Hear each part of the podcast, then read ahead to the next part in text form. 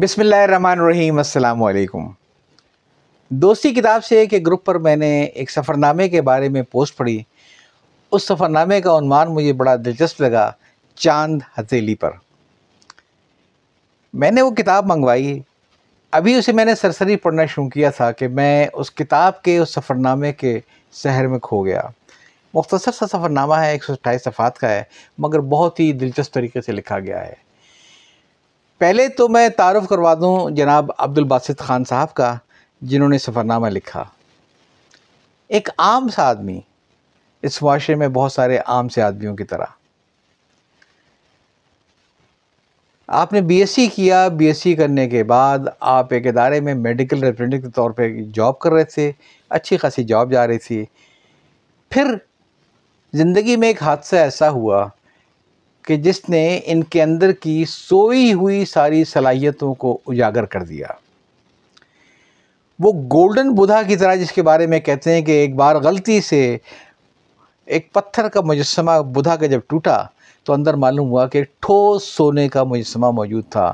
اور میجن کی اصول یہ ہے کہ ہر آدمی کے اندر ایک سونے کا بدھا پایا جاتا ہے، لیکن اس پر وقت کی مٹی کی تہ ایسی چڑھ جاتی ہے کہ اسے اپنی صلاحیتوں کا اندازہ نہیں ہوتا۔ عبد الباسط صاحب کی یہ صلاحیتیں، ان کے اندر جو سفر کا شوق، فطرت کے نظارے دیکھنے کا شوق، اور وادی وادی گھومنے کا جو شوق تھا، یہ اس وقت تک نہیں تھا جب وہ میرے اور آپ کی طرح کے ایک عام انسان تھے۔ ایک چھوٹا سا حادثہ ہوا، پاؤں میں رسولی نکلی، اور وہ بڑھتے بڑھتے اتنی بڑھ گئی کہ گھٹنے سے اوپر تک ان کی ٹانگ کاٹ دی گئی۔ کہتے میں جب پہلی بار بیساکھی پر کھڑا ہوا تو میں نے اپنی باپ کے آنکھوں میں آنسو دیکھے۔ کیوں نہیں دیکھتے؟ ایک بڑے باپ کا جوان بیٹا جو پانچ بہنوں کا اکلوتا بھائی ہو، اس بھری جوانی میں اگر اپنی ٹانگ سے محروم ہو جائے تو کون سا باپ ہے جو خون کے آنسو نہیں روئے گا؟ لیکن خاص بات یہ تھی کہ عبد الباسط صاحب نے ہمت نہیں ہاری، اپنے اوپر ترس نہیں کھایا۔ دیکھا جائے تو ہم اور آپ جن کو اللہ تعالیٰ نے اتنی نعمتیں دی ہیں اگر ایک پاؤں میں ذرا سی موچ پڑ جائے یا اگر کمر میں چک آ جائے تو ہم کئی کئی دن گھر سے باہر نہیں نکلتے، بستر میں پڑے رہتے ہیں، ہائے ہائے کرتے رہتے ہیں اور لگتا یہ ہے کہ ساری آزمائشیں ہمارے لیے ہیں۔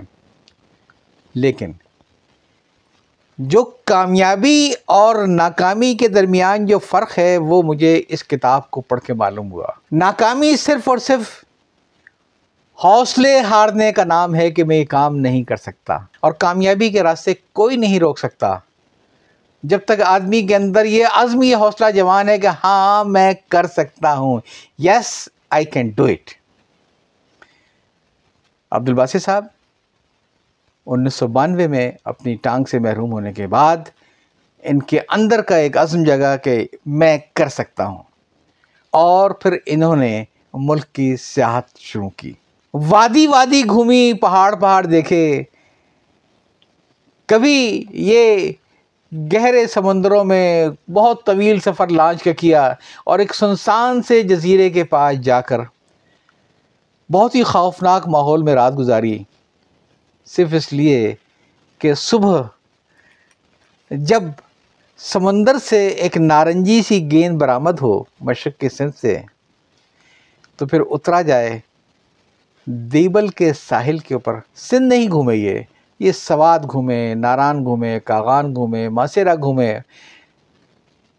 جو جو جگہیں ذہن میں آتی ہیں، جو ہم میں سے اکثر نے شاید دیکھی ہوں گی، وہ بھی دیکھی ہیں، اور وہ بھی ساری جگہیں دیکھ ڈالی جو ہم میں سے اکثر لوگوں نے نہیں دیکھی ہیں۔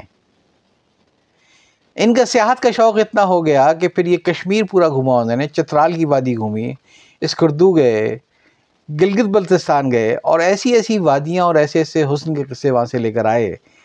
وہ دریافت کے بعد کہ پڑھنے سے تعلق رہتے ہیں۔ میں ایک چھوٹا سا آپ کو ضرور اقتباس سنانا چاہوں گا۔ اور وہ اقتباس ہے ایک شگر کے محل کے بارے میں۔ اس اقتباس سے آپ کو معلوم یہ ہوگا کہ عبد الباسط صاحب کے اندر نہ صرف یہ کہ مشاہدے کی کتنی عمدہ صلاحیت تھی، چیزوں کو وہ یاد رکھتے تھے، دیکھتے تھے، اس سے لطف لیتے تھے اور وہ ان کی یادوں کا ایک مستقل ذخیرہ میں اضافہ ہوتی تھیں، بلکہ ساتھ ہی ساتھ وقت آنے پر وہ اپنی یادوں سے ایسی تصویریں پینٹ کرتے ہیں، الفاظ کی مدد سے وہ نقشہ کشی کرتے ہیں کہ ان کے قاری کو معلوم یہ ہوتا ہے کہ وہ اس وادی میں گھوم رہا ہے۔ سنیے وادی شگر کے بارے میں۔ وادی شگر۔ اسکردو سے وادی شگر بتیس کلومیٹر دور ہے اور یہ وادی شگر محل کی وجہ سے مشہور ہے۔ شگر محل ساڑھے چار سو سال پرانا ہے۔ جسے اس وقت کے راجہ حسن خان نے تعمیر کروایا تھا۔ مقامی زبان میں اس محل کے نام کا مطلب ہے پتھروں پر محل۔ محل کا بڑا حصہ ایک بہت بڑی چٹان پر مشتمل ہے۔ اس کی تعمیر میں لکڑی اور پتھر اور مٹی کا استعمال کیا گیا تھا۔ محل کا محل وقوع ایک زبردست قدرتی ماحول میں واقع ہے۔ محل سے گزرتی شگر ندی چٹان پر بنا محل محل کے برابر میں ایک خوبصورت باغ۔ سامنے پہاڑ اور آبپاشی کے بہت سے راستے جو ندی سے باغ اور محل کو پانی مہیا کر رہے ہیں۔ معدوم ہوتے ہوئے اس محل کو آغا کلچرل سروس پاکستان نے بحال کیا۔ اس کی اصلی حیثیت میں بحالی کا عمل انیس سو ننانوے سے دو ہزار چار تک ہوا۔ اس پر اندازاً ایک اشاریہ چار ملین ڈالر کی لاگت آئی۔ بحالی کے بعد اس محل کو میوزیم اور لگژری ہوٹل میں تبدیل کر دیا گیا۔ سرینا ہوٹل نے اس محل کو اپنے زیر انتظام لے کر تزئین و آرائش کی۔ ایک لگژری ہوٹل کا روپ دیا اور سیاحوں کے لیے ایک شاندار جگہ بنا دیا۔ بوسیدہ ہوتے ہوئے محل کو اصل اور قدیم حالت میں بحال کرنا، پھر سے جدید زمانے کے لوازمات سے آراستہ کرنا بلا شبہ ایک کارنامے سے کم نہیں۔ اس لیے یہ محل قدیم اور جدید کا حسین ملاپ ہے۔ شگر محل کے بیچ میں مغلیہ طرز کی بارہ دری ہے، جس کا فرش سنگ مرمر کا ہے اور یہ بارہ دری چاروں طرف سے پانی کے تالاب سے گھری ہوئی ہے۔ بارہ دری اور باغ چنار اور سفیدے کے درختوں سے گھرا ہوا ہے۔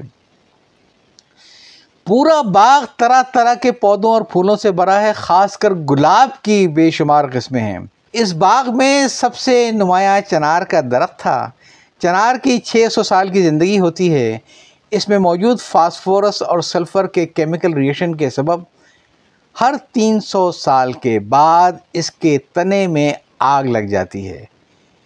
یہ درخت ویسا ہی ہرا بھرا تھا، بس اس کا تنا جلا ہوا تھا۔ چنار کا جلا ہوا تنا اتنا بڑا تھا کہ میں اس کے اندر جا کر کھڑا ہو گیا اور تصویریں بنوائیں۔ جب آپ سیڑھیاں چڑھ کر اوپر جاتے ہیں تو ایک خوبصورت نظارہ آپ کا منتظر ہوتا ہے۔ الٹے ہاتھ پر شگر ندی، بالکل سامنے پہاڑ اور پھر اس کے پیچھے برف کے پہاڑ، پھر چاروں طرف سبزہ ہی سبزہ، اس پر نیلا آسمان، خوبصورتی کی ایک الگ ہی داستان بتا رہے ہوتے ہیں۔ اور آخر میں کہتے ہیں، مجھے تاریخی عمارتیں دیکھنے کا کوئی شوق نہیں۔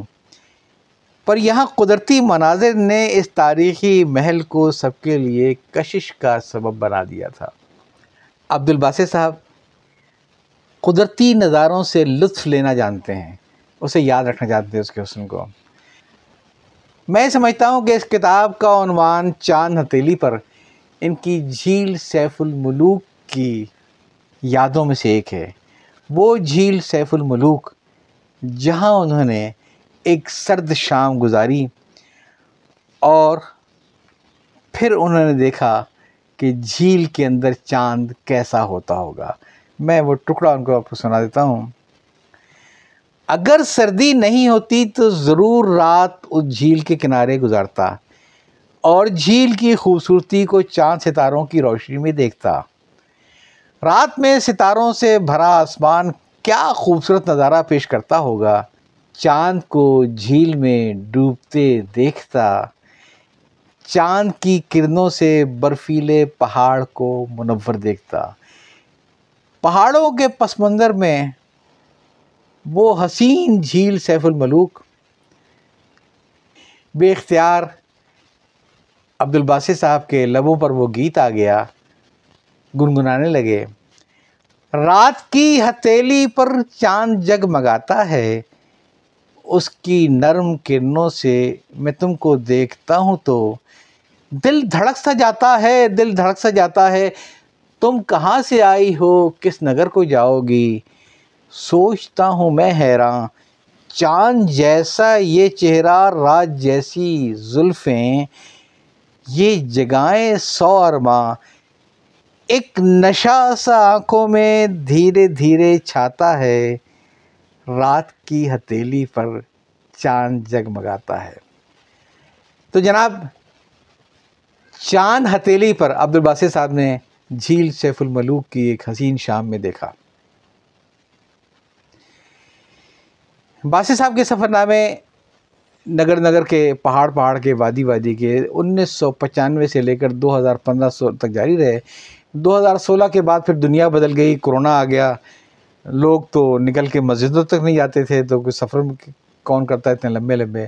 لیکن مجھے یقین ہے کہ اب جبکہ کرونا ختم ہو گیا ہے، تو باسط صاحب عزم کریں گے اور نئی نئی وادیاں گھومیں گے، نئی نئی جگہ دیکھیں گے، سونا پاکستان دیکھیں گے اور ہمارے لیے ایسی ہی خوبصورت کتاب لے کر آئیں گے یعنی چاند ہتیلی پر۔ یاد چاہتا ہوں، اللہ حافظ۔